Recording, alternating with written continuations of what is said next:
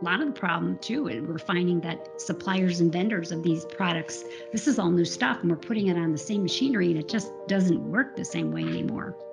There's going to be a lot more changes coming as well. And I, even some of the larger accounts we work with, they're buying recycling companies.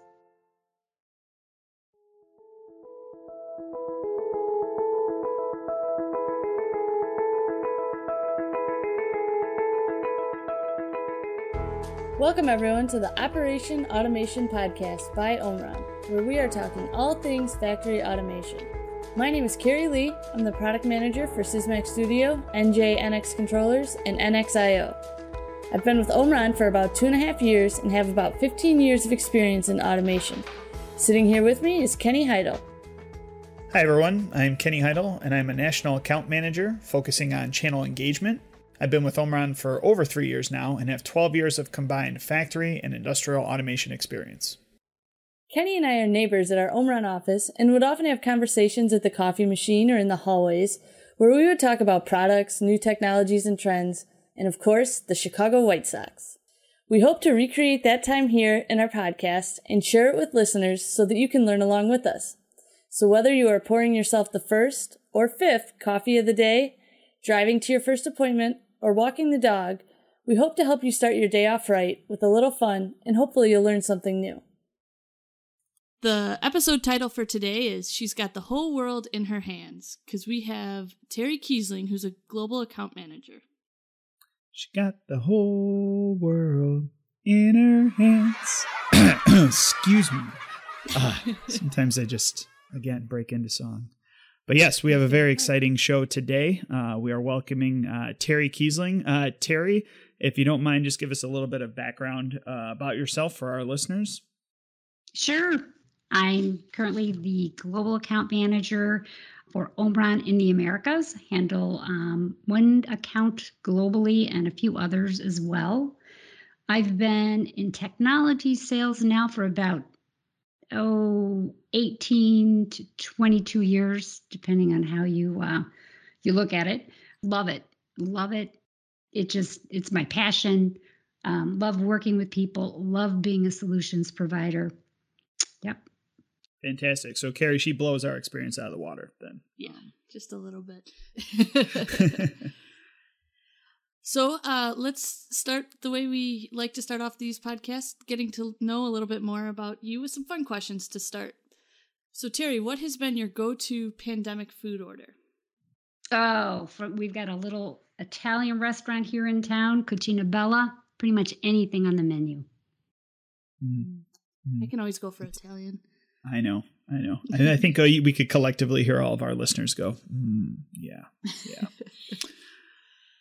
All right, Terry. So if you have to get a lot of work done, what is your music choice that you're going to put on? You know, you can put your headphones on, you got to crush through something. Maybe it's a, a sales report or something like that. What's your go to music choice? Well, you know, most of my day, unfortunately, I don't get to listen to a lot of music. If I'm doing work around the house or things, it's going to be Chili Peppers, Dave Matthews, something like that.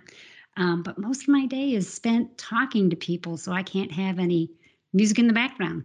So, but if I'm doing work around the house, that's what it's going to be. Nice, nice. Respect, respect that. so, other than doing work around the house, what's your uh, favorite hobby when you're not working? I am the world's most passionate gardener flowers, vegetables, you name it. Um, my husband and I spend far too much time and money doing that, but we just love it.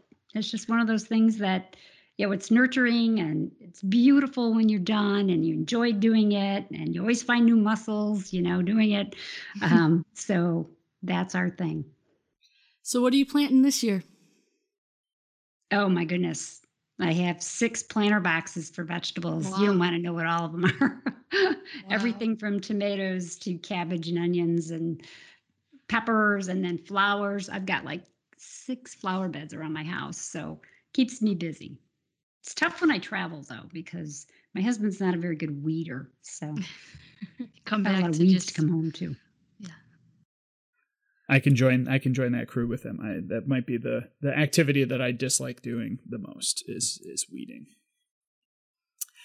Uh, so Terry, we kind of wanted to uh, you know, pick your brain a little bit, uh, especially with your experience as uh, global account manager here with Omron. Um, so, kind of our first question would be, you know, what's it like to work as a as a global account manager? Mainly, you know, you got cross geographical teams that you're interfacing with. You have locations for those customers you work with in different spots.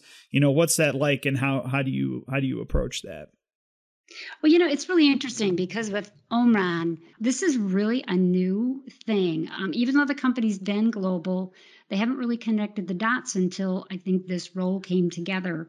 I think what I like the most about it is obviously each one of our OEXs, which is our regions, are very different. Cultures are different. The way people approach business is different. I've learned a lot. And then learning how to support those people in the different areas because we don't all go to market the same way. Even North America and South America are different. I spent a couple of weeks in South America and that was fascinating. Um, unfortunately, due to COVID, I have not been able to do much sales in uh, Asia Pacific or in Europe, but we have some really excellent people in those regions. And as soon as we're able to travel again, you know, we've got some things lined up. So I'm very, very excited about that. But you know what's really cool about working with different people is they bring different ideas and you manage people in different ways depending on first of all what their experience level is what their background is and how they bring things to the table. We've got a number of very strong teams around the globe, and it's very interesting to see they're very much on top of what we're doing. They adhere to the plan, they look for things to go in and talk to customers about. And what's really nice is we're able to do top down, bottom up, because I'm managing corporate here but they're managing all the satellite plants. And we can share information. And the collaboration that i see between our oexs is amazing. Um, we've got things going on between china and vietnam right now that are very very important. We've got you know europe and the americas collaborate all the time. So it's it's really nice to see this nice mix and blend. We see something going on in one location. We're able to bring it to Vietnam, and then we're able to take that to China, and then we're able to bring that back to some country in Europe. And we truly are developing this great global footprint that our customers are recognizing because I think people have said there's global accounts for a long time, but it's it's a challenge and it's it's definitely um, a craft. And we um, we're doing a good job. We're putting it together. And I knew when I took this role that this was something it was uncharted waters, but I usually find myself there and I like that because you have the opportunity to be creative. But well, it's it's I, a great team I work with. Wow, I didn't even know we were doing that much uh, collaboration across the globe. That's really cool. But we have PDCAs between all the OEXs every month, and then again with Japan. So yeah, it's it's really great to see these projects bloom and grow then throughout the globe. You've got global responsibility, but you've got quite a lot of experience in technology and technical sales. What would you say has been the biggest difference between having a few focus companies as opposed to, you know, maybe a more traditional sales role where you're kind of focused on a territory? Well, I mean that's that's a great question because it can be a real plus where you've got things happening in a different region. First of all, we don't all launch our products at the same time, right? Mm-hmm. Asia Pacific isn't first, Europe gets them, then we get them. So there's already things kind of in the works by the time we do the launch on things here. So we're able to pull through on a lot of those applications, and it's it's nice because we've got um, you know global managers that we're working with, global leaders, all the way down to people that are the operators on the plant floor in say Thailand or uh, in France, something like that but it can be a double-edged sword too because if you make a mistake everybody in the ecosystem knows it. So um, you've got to be very careful. So it's, it's a positive but you've always got to be doing it right and there's always you've got to make sure there's damage control if anything goes wrong. And we know technology is not perfect and things do go wrong. So you've got to make sure that those relationships are strong enough that if something does happen you're able to correct it and get the pr throughout the whole three plus one ecosystem so that people are looking at us in a positive light. And we really are. In a lot of the companies we're working with now, um, they really do see Omron as a player, I think, much more so than in the past. It's kind of a different situation, right? You could say you could get a call from you know, from a customer at like 2 a.m. where something breaks down, where they're maybe running 24 hour shifts. Your call at 2 a.m. could be from somebody who just started their shift on the mm-hmm. other side of the planet, right? Absolutely. Probably my di- most difficult area for both of us would be India because we're like 11 and a half hours apart. So there's no way to make that work ever. Um, they're up very early and I'm on the phone very late with them, but it is so worthwhile. I mean, such a great team. And I mean, all of my teams are great, but I mean, it's worth a little bit of inconvenience. But you're absolutely right. There's, you know, Japan is like another 16 hours ahead of us, something like that. Yeah, the time differences can be a challenge, but you can make them work. Absolutely. Well, maybe maybe shifting gears a little bit and looking a little bit more macro wise. You know, you've been focused on the the food and commodities market. What types of trends are you seeing with customers that you're working with, and how is it? You know, are you seeing different trends with them locally in, in our market versus what you're seeing globally in the in the different markets, or are they kind of running along a similar path? No, I think as a global marketplace, everybody's pretty much focused on the same things. And the number one thing you're going to hear in any food and commodity account is deplasticking, mm-hmm. right? We've got to reduce mm-hmm. the use of plastics, which means all the packaging is going to change. Well, that's what we do. We focus on packaging for those companies. So that's presented a lot of challenges for our customers. There's a lot of things that we've had to do proof of concepts on. Um, they're making films much thinner now. Temperature controls have to be highly adjustable you know, there's a lot of issues that come up with that. The other thing are uh, traceability and vision systems because quality, mm-hmm, mm-hmm. people are shipping things everywhere now. And we've got to be able to track where something came from, you know, in case there's any kind of a unsafe situation or just quality. I mean, customers are picky. They want their labels on, and not that they shouldn't be, but they want their labels on straight. They don't want them crooked. They want to make sure if something is supposed to be red, that it's red and it's not pink you know so it presents a lot of challenges for our vision team that and they've been doing a great job mm-hmm. do you see a lot of emphasis kind of on the um, biodegradable side you know as you you mentioned that customers are are starting to shift more away from plastics you see that being a big emphasis as an alternative packaging solution coke has a paper bottle now it's wow. the thickness of the paper. Now, I don't know how long it's going to last on the shelf, and I think it's still an experimental phase. But yeah, definitely. Um, and it's not just your standard paper either, but yeah, you're going to start seeing, you've probably already seen containers and packages change a lot, the look of them when you get into the stores. So yeah, that's going to continue to change and create more challenges. A lot of the problem too is we're finding that suppliers and vendors of these products this is all new stuff and we're putting it on the same machinery and it just doesn't work the same way anymore.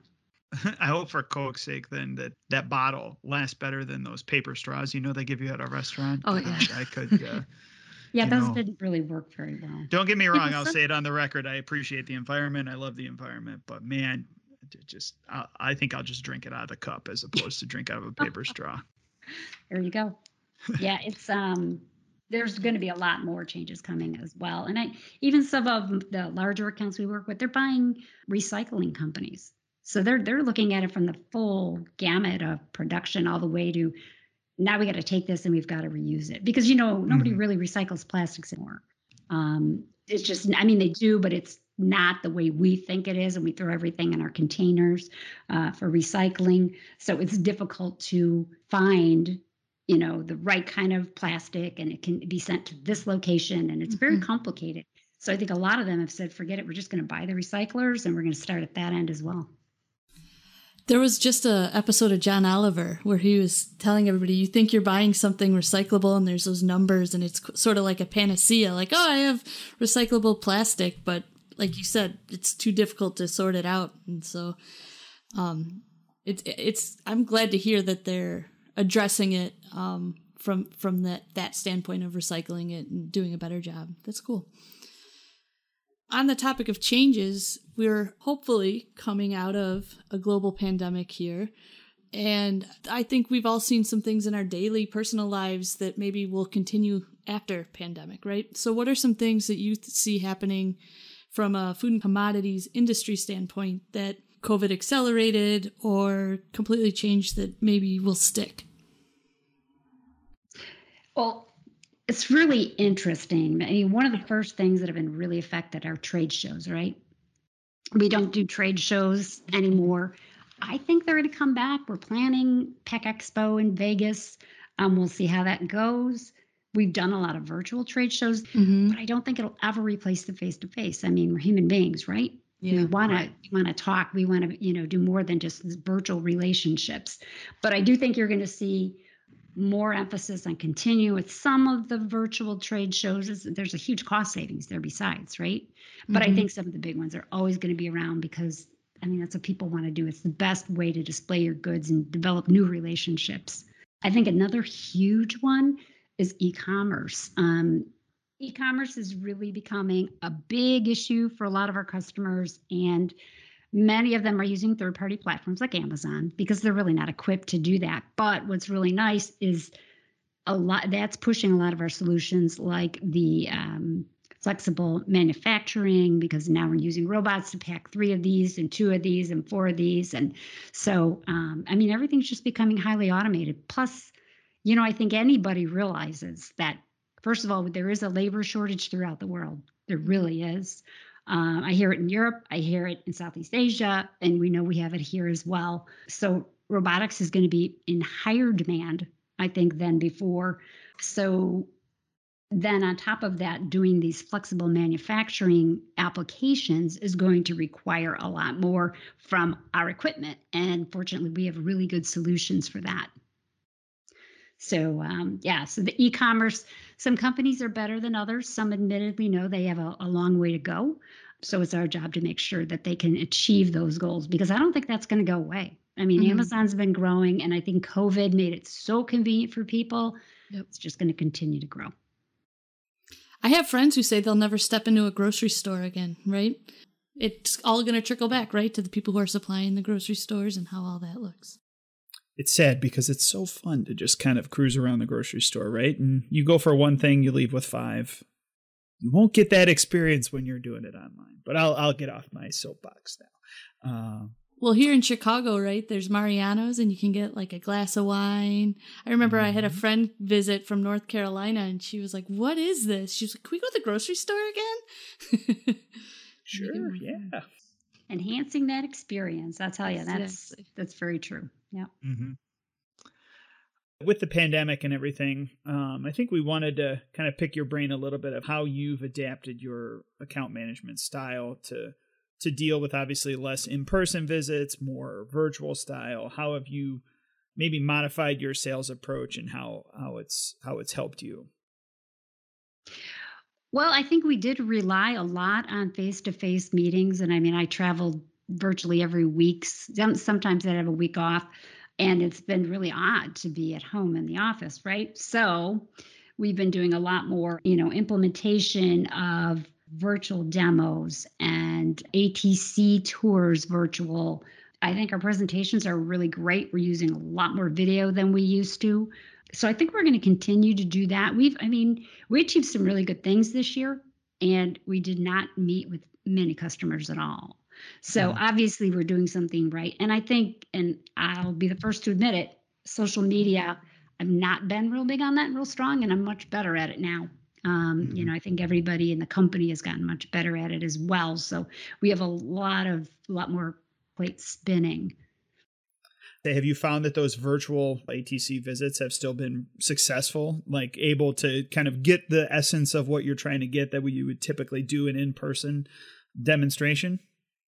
Yes, um, we've demoed a lot of our, like the HD 1500 virtually, um, and other mobile robots. Um, done demos on some Vision products, and yeah, it sparked quite a bit of interest. And there, you know, have has gotten us into places where uh, we're looking at the next steps in those applications now. That's great, but we need something to load on it, or we need, you know, so yeah, we're definitely moving along in that and it might have been faster in person and, and i mean we'll do it again in person but Mhm. it's not like we sat idly by this year for sure Mm-hmm. Yeah, and I think part of that too would be to tell, you know, obviously those listening to this, right, that there is still benefits and there's things you can accomplish virtually, right? That maybe a year ago we didn't think was possible, but here we are. Fast forward, I mean, none of us have lived through a pandemic before, right? And we're making it happen. Definitely. Absolutely. Now, Terry, everybody that comes on has to answer a trivia question. Okay. So, in the spirit of the food and commodities industry, and maybe the letters F and C, do you know who invented the first fruit cake? Do you have time to Google that? You can I'll- phone a friend. I, I'll give you a hint. I'll give you a hint. Um, it uh, it was invented by a very ancient civilization. Egypt? Boom! wow. Wow. Cue the applause. Now, culinary, as, as I read, culinary lore claims that ancient Egyptians placed early versions of the fruitcake on the tombs of lov- loved ones, perhaps as food for the afterlife. So, mm. Is that because Gary's the talking about fun forever? facts. Exactly. exactly. I did. I had another fact, but I figured it was there was no way you would guess it. I think it said that the oldest fruitcake was 106 years old, and that when they found it, they were like, "This is almost edible." So the fact that it could last Oh. 100 years. God. Now is that is that that's like the ancient version of a Twinkie, right? Because you can have a Twinkie that's 20 years old and eat that, right? Experience minimal problems, right? Minimal. yeah. I mean, you got some problems if you're eating that Twinkie Yeah. to start, whether it's old or brand new. I Yes. agree. I agree. You guys, this has been a lot of fun. Thank you so much. Thank you, Terry. This was great. Yes. Thank you, Terry. This has been fantastic. Thank you, everyone, for joining Carrie and me for the Operation Automation Podcast. If you have topics you'd like to hear discussed on future episodes, please send them to our email address, omronnow at omron.com, with podcast idea in the subject line. Also, if you'd like to submit a song to us, we are looking for intro and outro music options. This can be submitted to the same email. Finally, all the cool things you learn on this podcast can be found at automation.omron.com. So until next time, we put the fun in factory automation.